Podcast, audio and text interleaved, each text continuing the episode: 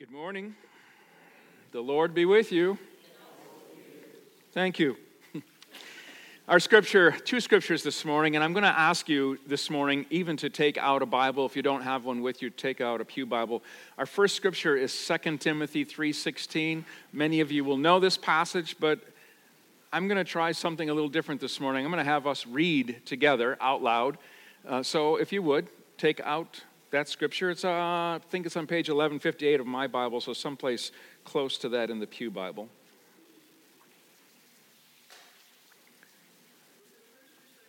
Second Timothy 3:16. Okay?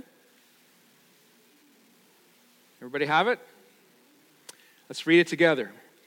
All scripture is God breathed and is useful for teaching, rebuking, correcting, and training in righteousness, so that the man of God may be thoroughly equipped for every good work. Man or woman of God, okay? Second scripture is uh, Philippians. So turn back uh, a few pages. Philippians chapter 1, uh, verse 6, but I think we'll start with verse 3. Philippians chapter 1, starting with verse 3. Everybody have it? Let's read that one together. I thank my God every time I remember you. In all my prayers for all of you, I always pray with joy because of your partnership in the gospel from the first day until now, being confident of this that he who began a good work in you will carry it on to completion until the day of Christ Jesus. That was kind of cool. Should do that more often, reading scripture together. Let's pray. God, my prayer, our prayer this morning is simple. We pray that the meditation of our hearts today and that the words of my mouth would be pleasing to you, God, O Lord, our rock and our redeemer. Amen. Two young men in their early 30s, one from Zion and the other from First Covenant. One lives locally, the other lives on the West Coast. Both sincere and devout Christ followers who are active in their churches, giving and serving, made a pact with each other a week ago today. They promised each other that no matter how disillusioned or frustrated they become with Christians or the church, they will not give up on it, though both are strongly tempted to walk away. They are not alone. Others have given up on church, not on Christianity or faith, but abandoned the institution of the church, organized religion.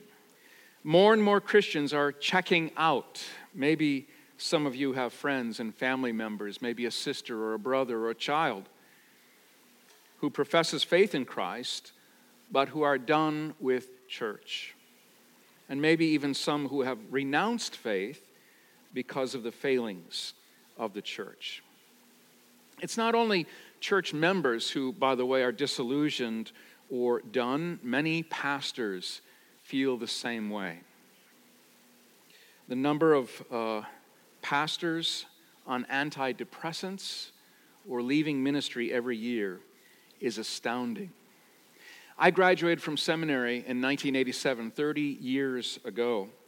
It was a very different world, though arguably the handwriting was already on the wall even then. But seminary did not prepare us for doing ministry, doing church work in a post Christian culture. The church can no longer afford to do business as usual, it's not working. Every church has a life cycle. And you do not have to go far, even in our community here in Jamestown. You don't have to go far to find other churches. I can think of a handful of churches off the top of my head in our community that are in trouble, that are struggling, that are down to 20 or 30 members that are nearing closing the door, that are nearing the end of their life cycle, and some that are, I'll say, blessed or cursed with an endowment or a memorial trust fund that is simply allowing them for a long, slow death. Why are Christians checking out of church? And what do we, the members of this church, of Zion, need to be wrestling with so that we are not part of the problem, but offer not just a better church experience, but be a church that is spiritually dynamic, intellectually rigorous, and culturally relevant? To be a prophetic voice in the world, to be a beacon of light and hope in the darkness, to be a catalyst of the kingdom of God, a community that, a community that incarnates the body of Christ, the good news, a faith community, community that is on mission with Christ, a place of radical love and welcome where lost people are found and hurting people find help. Would we, would Zion Covenant Church be missed by the community at large if we ceased to exist? Would anyone even notice?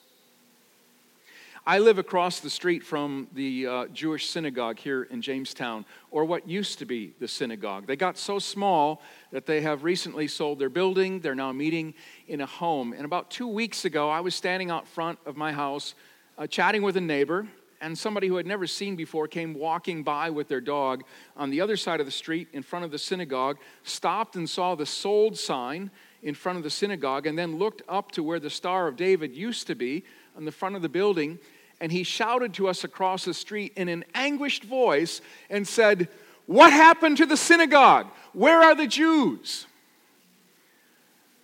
As, bar, as bizarre as that may seem, it made me think would anyone care or notice if we closed our doors, if we shuttered our building, if we as a faith community ceased to exist? Would Jamestown, would Lakewood, would Celeron, would, would Chautauqua County, would they even notice? Would they care if we cease to exist?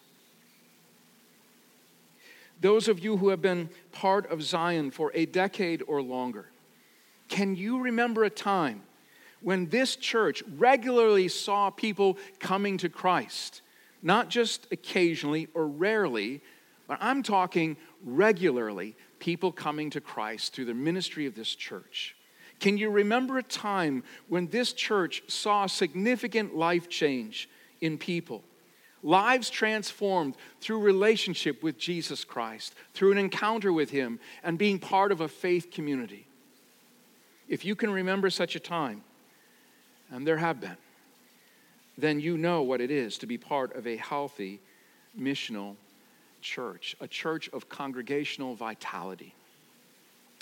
And by the way, setting aside the collective body for a moment, the, the body that is made up of all the members, and focusing on the individual members who make up that body, what kind of a Christian do you want to be? What kind of believer, what kind of Christ follower do you want to be? Do you want your faith to be dynamic, deeply rooted, and determined that your life will bless God and bless neighbor? Are you all in? Are you sold out? Or is church just another option for you on the smorgasbord of activities and distractions and busyness of your life? Uh, a smorgasbord of, of all, the, all the activities and interests vying for your time and your interest, your energy, even your money? Are you someone who has had a, listen to this, are you someone who has had a lifetime commitment to the church? Or a life transforming walk with Jesus. There is a difference. They don't produce the same kind of fruit necessarily. We have reached a point at Zion where staff and leadership are saying something needs to change. We need to have a spiritual checkup and be intentional about moving toward health and vitality. It can't be business as usual. There's a picture in your bulletin. Maybe it'll be on the screen in a moment, too. There's a, a picture inside your bulletin. By the way, there's a place for notes for you there this morning, too. Uh, the picture was taken at, uh, in front of St. Martin in the Field in Trafalgar Square in London 10 years ago. Man, I've aged. And uh, the church was under construction at the time, and they just wanted folks in the neighborhood to know that they were still open for business. But the sign caught my attention because even 10 years ago, I thought it was a, an interesting sign because even 10 years ago, I knew that the church at large was in trouble and that it couldn't be business as usual. we are going to be intentional about being a healthy missional church. And it's going to take prayer and patience, as Karen said. So let's begin this morning by defining what it means to be uh, healthy missional. And again, I said a, note, a place for notes in your bulletin this morning. I want you to learn this language so that I can call you at three or four in the morning. I won't, but if I could call you at three or four in the morning and ask you, define a healthy missional church. You're going to have the words right there. You're going to understand it, okay? Here's health health is defined as this pursuing Christ. Health is defined as pursuing Christ. What is health? Pursuing Christ. Thank you. So it means you individually pursuing Christ, and it means us collectively pursuing Christ. You cannot be a spiritually healthy person, and this church cannot be a spiritually healthy community if we are not individually and collectively pursuing Christ. And by pursuing, we mean pursuing a relationship, intentional about staying connected and growing in friendship with God.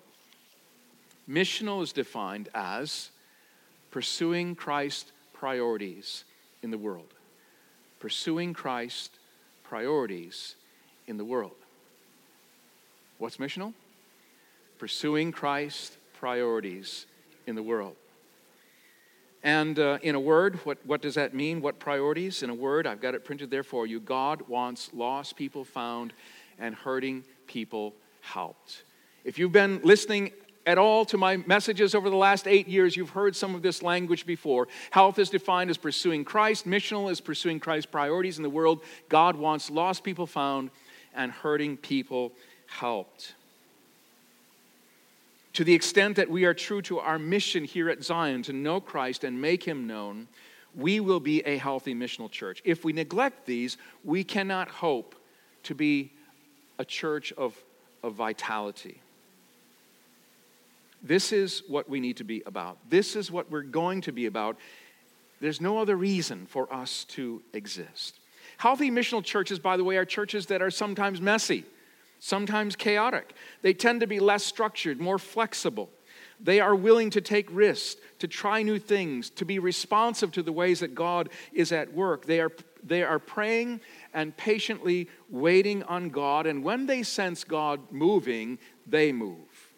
These are churches that regularly see people coming to faith, coming to Christ, and significant life transformation. Zion has been here before and we'd like to see God working powerfully among us again. Or maybe better put, I think God would love for us to join Him in His work in the world in even greater ways than we're already doing. Friends, church is not about us, it's not about our personal comforts or preferences. We aren't here to appease consumers. Church is not ultimately, listen, church is not ultimately about worship or sermons or teaching or fellowship, as important as all these are, church is the new community of God. It is the people of God who have been called out of the world and then sent into the world to be on mission with Christ. That's why we're here. And in a culture that is increasingly post Christian, we have a real opportunity like never before to be missional, to be on mission with God in our own communities. There are some markers that determine how healthy we are as a church.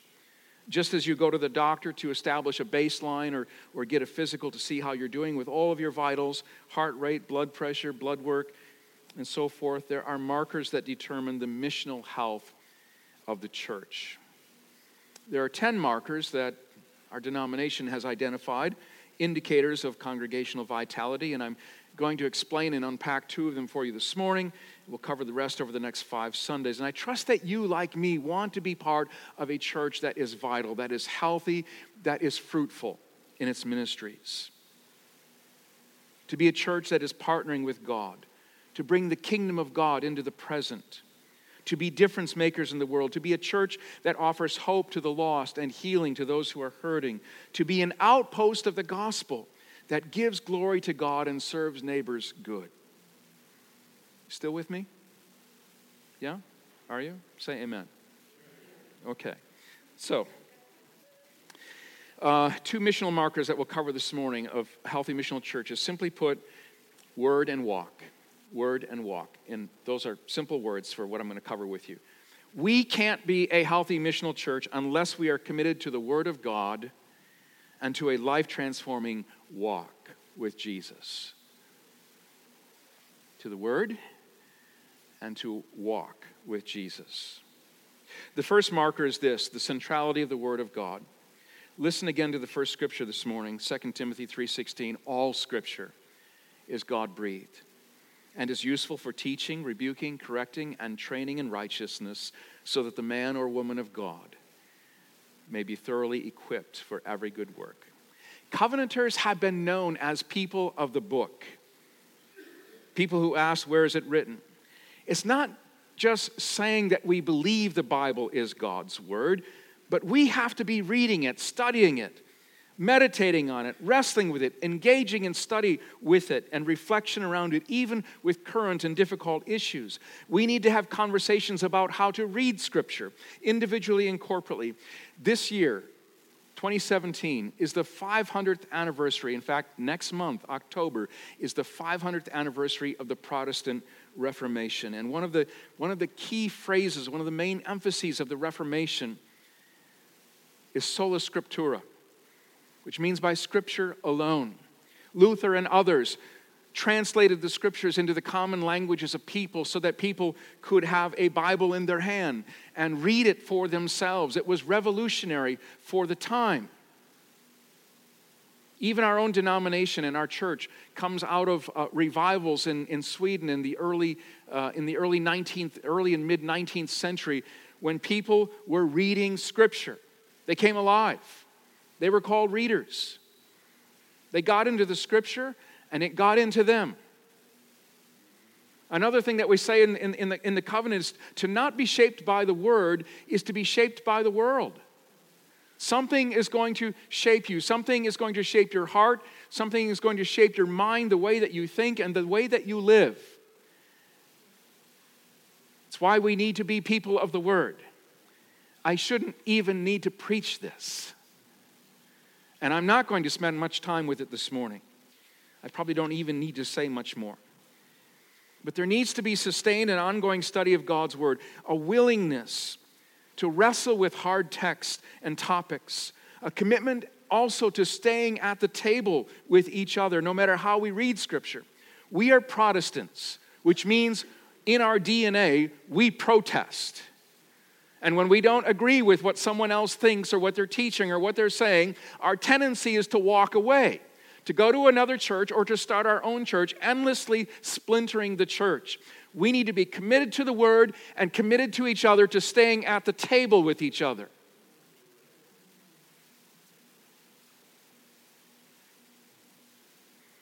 The application is simple be a person of the word. Read it. Discipline yourself. Read it with others. Read it one on one. Read it in a group. Take advantage of studies that are offered. You heard already, after, after this, that there are places for every age group in this congregation. You don't need to go to Wegmans after church. You don't need to.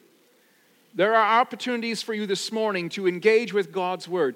Scott Linden will be with the adults upstairs, and I guarantee you, Scott will have you in the Word and the children downstairs will be in the Word. And the people in confirmation and the youth ministry will be in the Word.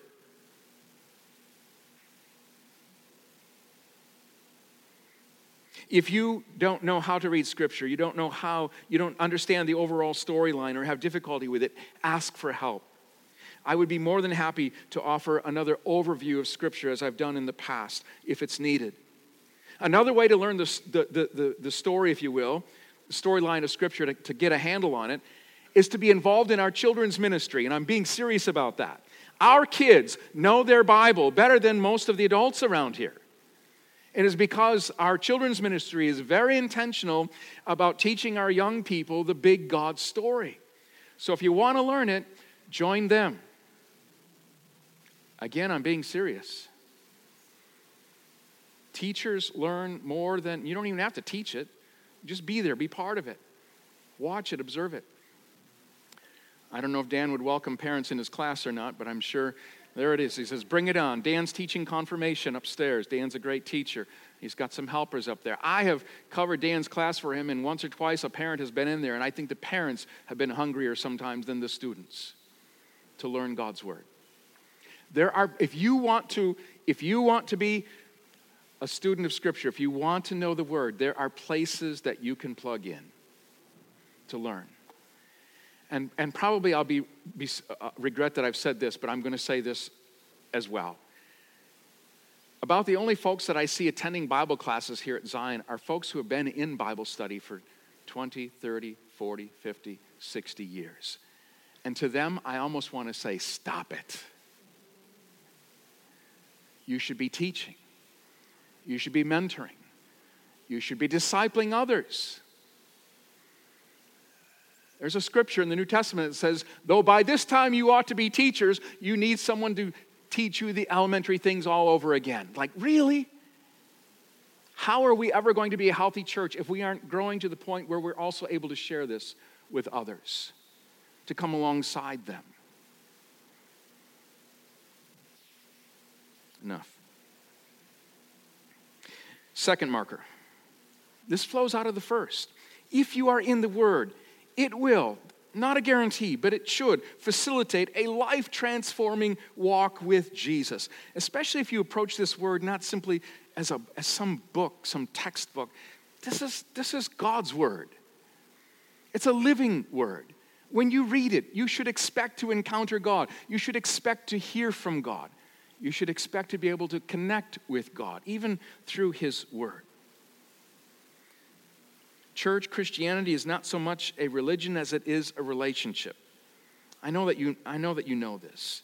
But stop and think about what that means. It means trading religion and ritual, both which have their place, for a real and dynamic relationship with the living God.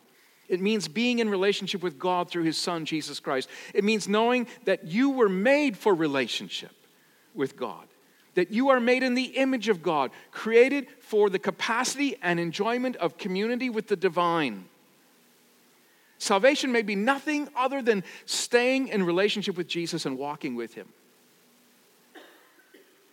Salvation may be, may be nothing other than staying in relationship with Jesus and walking with Him.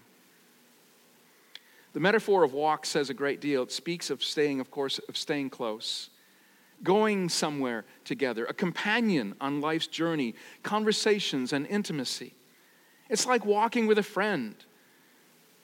You know, I've, I've said this before here, maybe you remember that I said this, that you are your five closest friends. You are your five closest friends. You think about the people who you spend the most time with, the people who are most influential in your life, likely they are shaping who you are or who you are becoming. I saw some of you wince over that one. It's okay. You also are helping shape who they are. It goes both ways. That's why Pastor and Adam and I hang out together. So we're good for each other. So if Jesus isn't someone that you are regularly and intimately walking with, how do you think that you will ever become Christ like? How much of Jesus' ministry, his teaching, the equipping of his disciples happened as they were traveling along, walking on the road? Jesus began his ministry with the disciples by inviting them to follow him, to walk with him, to walk in the footsteps of their rabbi. You will not be healthy spiritually, nor will this church have missional health if we are not walking with Jesus.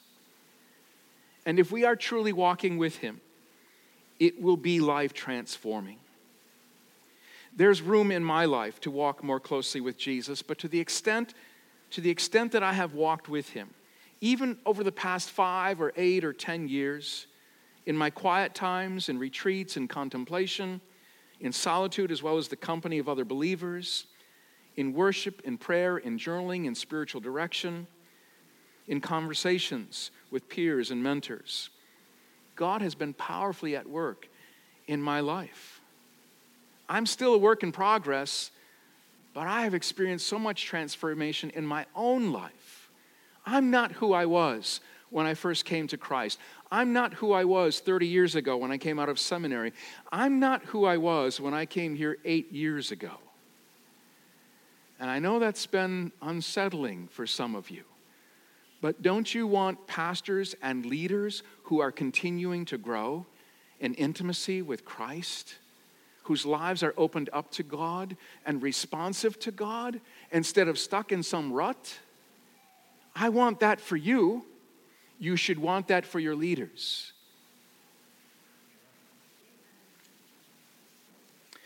If all of us, staff, leaders, as well as everyone sitting in the pew, would be committed to both word and walk, I guarantee that this place would explode with energy and vitality.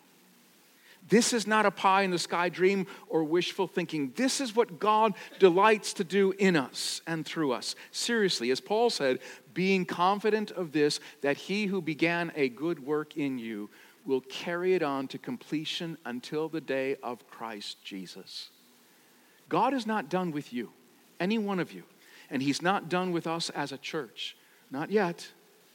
He has work to do, and he will carry it on to completion if we will cooperate if we will join him in the journey, we need to be in this, and we need to be walking closely with Jesus and praying and being patient.